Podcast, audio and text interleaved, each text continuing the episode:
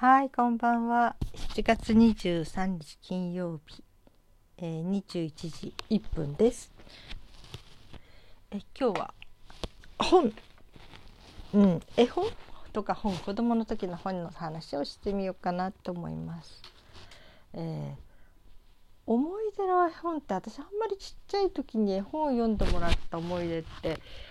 あんまりないんですよね多分読んでもらったことあると思うんだけど、うん、なんか童謡とかね子守歌とか歌はいっぱい父が歌ってくれたので聞いてたんだけど絵本ってなんかすぐ浮かばないんですよね。うん、ただ私が子育てをしていた時は絵本は結構思い出なものがありますね。うん、いろんな絵本があったけど、えー、なんか金魚が逃げたっていう絵本が結構面白かったですね。金魚が逃げたどこに逃げたって言って金魚を探すんですね。いろんなページにちょっと見えないところに見にくいところに金魚があったりしてそれをねだいたい1歳ぐらいの時かな「あここにいる」とかねそうやって指さすんですね。なんかそれがとっても楽しかったですね。うん、それからあとね「ももちゃんもねんね」って歌かな。これは歌っていうかお話。これは下の子ですね。なかなか夜寝ない時に「ももちゃんもねんね眠くなねんねねんね」って寝る時のなんかいろんなことが書かれてある絵本なんですね。うん、なんかそれも楽しかったですね。一生懸命それを読みながら。はい、なんだかちゃんもねんねんねとか言って寝せようとしてたのを思い出しますね。うん、結構子供ってすごいですよね同じものをたくさんたくさん何回も何回も読んでってせがんでそして結果的にはなんか覚えちゃうんですねそのお話の内容をね。っていうかだから絵本読みながらもうすらすらと言葉が覚え覚えてるって感じがありますね。うん、あと絵本っていうかお話はえー、寝る時にお話をするっていうのよく昔話っていうのをしたんじゃないかな。とね「どんぶらこどんぶらこ」って川で大きな桃が流れてきましたっていうお話ですね桃太郎の話ですね。おじいさんとおばあさんは、山に芝刈りに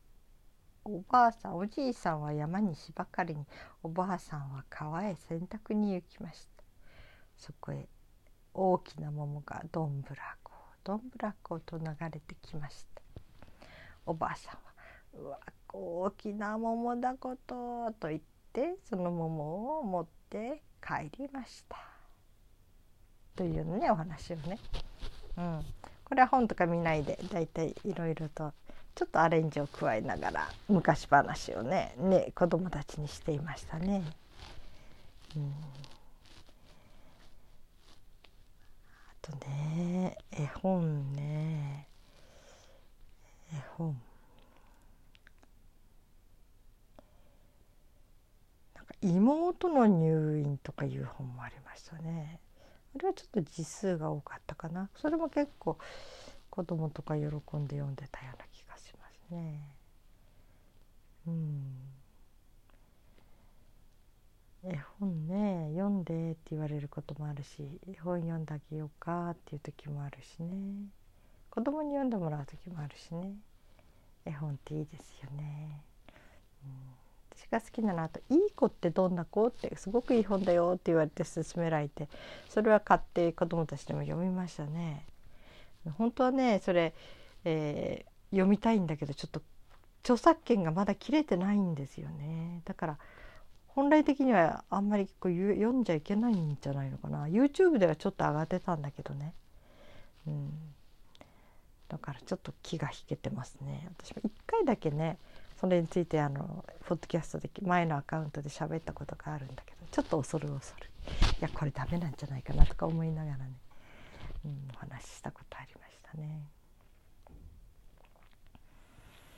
うん。あと今の子どもたちって昔話を聞くんでしょうかね。私たちがよく聞いていたイソップアリとキリギリスとかね。3匹の子豚とかそれから狼と少年とか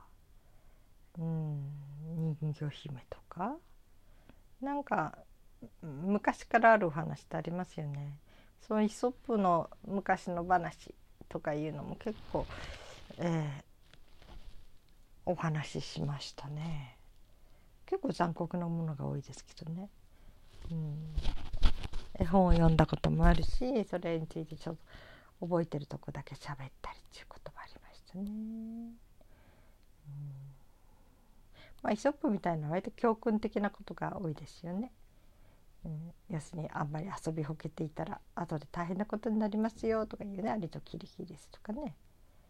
そういう話とかね。嘘をついたらダメですよみたいな。小太りじいさんだとかなんかそういうようなお話とかね、うん、ありますね。あと絵本じゃないけどちっちゃい時に湧いた私が好きだった本は長靴下のピッピですね、ちっちゃな女の子なんだけどすごい力持ちでね。お猿さんと大きな馬と一緒に暮らしてるのかな？お母さんは亡くなっちゃってお父さんがどっかの海賊の船長さん海賊の船長さん？でずっと渡り歩いててたまに戻ってくるんだけどその間一人で留守番してんだけどなんか近所の人たちがなんかね子供一人じゃ危ないからっつって施設みたいなとこに入れようとするんだけどもう一生懸命逃げ回ってもう力では彼女は勝つのでねすごいバカ力を持っているんでね。だから大人をものともせずにこうたくましくなんか好き勝手に生きていくその彼女うんすごい憧れましたね。うん、あれはイギリスのお話じゃないかなイギリスの方が書いた話ですね。うん、あとね割とお話結構好きで読んでたんですよね。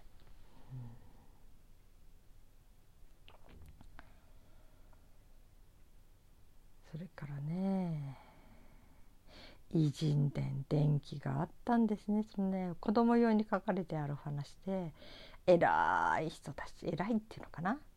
道徳的にというか、うん、大人がこういうふうにこういう人は素晴らしい人ですよって教えたくなるようなそういう人たちのお話がずらーっと載っている伝記シリーズがありましたね。うん、まあ一級さんもそうだしエリザベス女王とかねリンカーンとかねケネディとかね、うん、なんかねそういうのいっぱい読んですごいなとか思いながら。でもねいっつもそういう人たちと自分を比べるからね自分がダメな人間にばっかり覚えてね、だからあんまりちっちゃい時に伝記みたいの読ませるってよくないんじゃないんですかね自己肯定感が低い子供になっちゃうんじゃないですかね。なんかむしろ子供の時っていうのはそのままでいいんだよって感じでこう全てそのまま受け入れてくれてそしてその後で子供たちが少しずつ自分で成長していきたいなと思った時に自分で成長できる力を蓄えるっていうのかな。うん、だから初めからこれが模範ですとか人間はこうやっていきたい行った方がいいですみたいなボンボンボンボン押し付けちゃうと子供よくないですね。うん、ある程度努力してねそういう子供になろうとしてなりきれる表面的にはねする人はいても後で大爆発してしまう。要するに子供の時には子供らしい体験をして子供らしい感情やなんかをちゃんとありのままでそれを出していいような子供時代を送れたら幸せですよね。だからねあの教師の家庭の子ってグレるとか言いますよね。どうしても教育者っていうのは、まあ、うちの父も母も教育者だったのでこう家の中にいてもなんか先生なんですよね。するべきこととかしちゃいけないこととかなんかそういう基準で見るしいいことするとすごく褒められるしね、だからその辺がねこれはすごいこんなこと言っちゃいけないかもしれないけど医者と先生と弁護士さん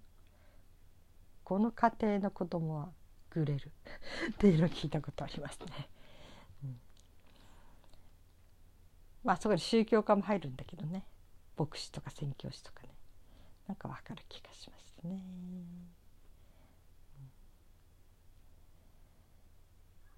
とそうですね。ただ絵本ですね。赤ちゃんとか子供が絵本が好きなのはまずお母さんとか養育者お父さんでもいいんだけどね。自分だけのために時間を作って使ってくれて自分のために読んでくれてるというそういうなんかそういう気持ちが嬉しいんじゃないんでしょうかね。その温かい触れ合いっていうかな。自分の方だけに心を向けてくれている瞬間っていうのかな。多分絵本を読んでもらう楽しみっていうのはそこにもあると思いますね。まあお話自体も面白くなきゃ意味ないんだけどね。うん、ただね今すごい疲れ切ってるお父さんお母さんたちだったらね絵本を読んであげたりそういうことする気力も残ってないってこともありえたりするんでしょうかね。それとか本なんてねなんか YouTube かなんかでなんかそういうの見とけばとかね面白いのがいっぱいあるからとかっていうする子供にねスマートフォンを子守代わりに渡しとけばずっとそれにはまっててくれたりするのでっていう家もあるかもしれないですね。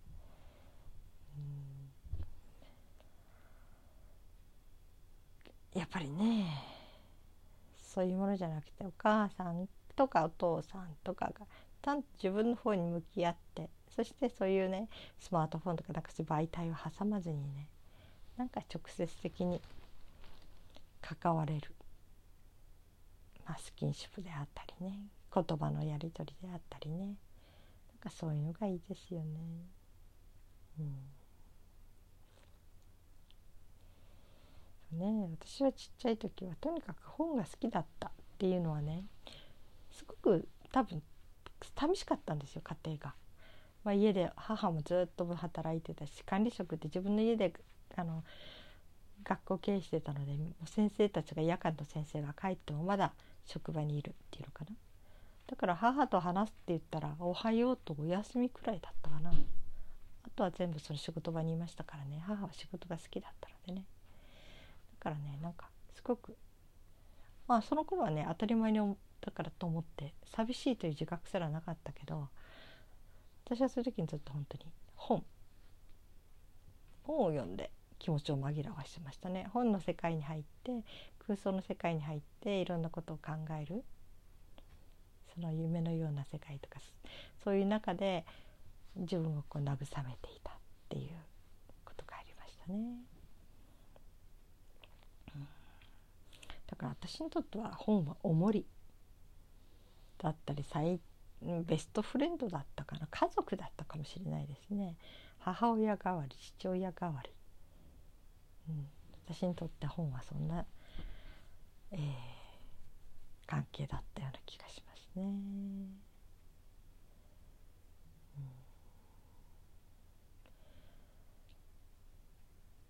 だからね小学校の時もそう。学校から帰る時にいつも図書室に寄ってね図書室で本借りて帰ってくるんですね。本があると思ったらあすごく安心感があってあこれを読んでれば寂しくないなと思ってね。だから本がないと不安でたまらなかったですね。私家帰って何しようって、うん、そんな感じでね、うん、特にあの本とかっていうのはね目も使うし全てこうなんか使うので他のことに気が向かないっていうのかな？そういう面では気持ちを持ってってくれるっていう面ではすごいありがたい存在でしたね。う現実に直面しないで済むというかね、うん、家庭でのなんか寂しさとかそういうものを、えー、感じないでそれで紛らわせるということがねできたのでね、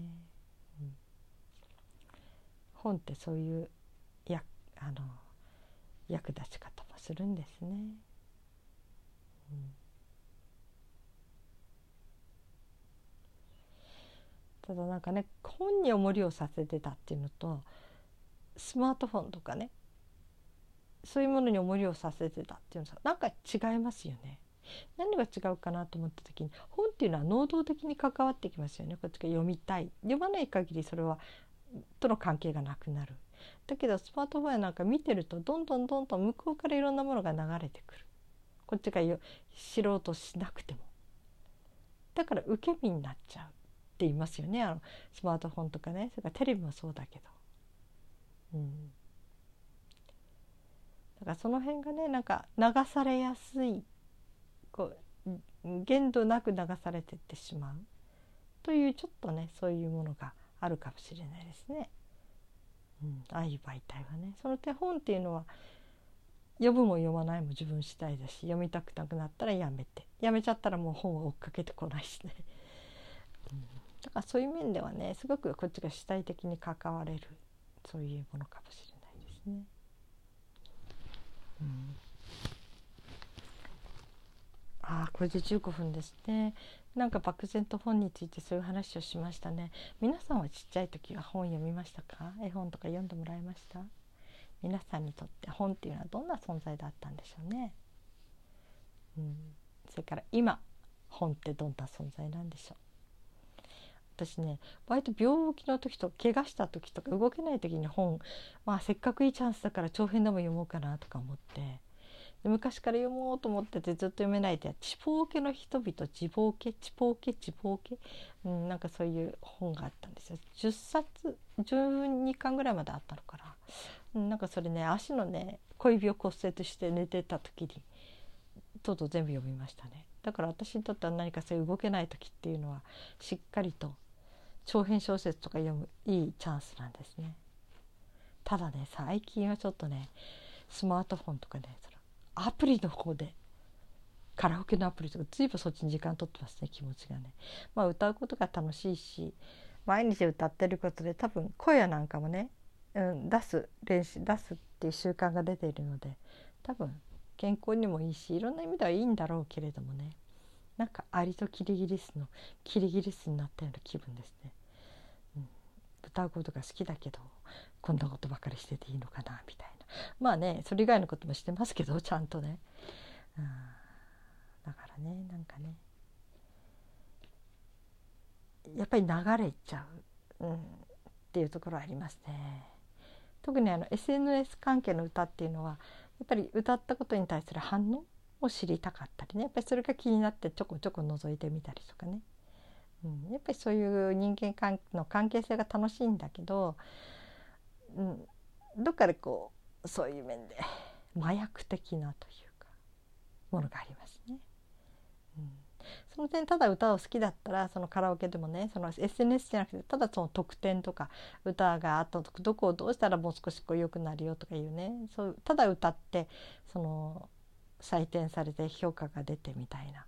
それだって歌う好きだったらそれだけでも十分なはずなんだけど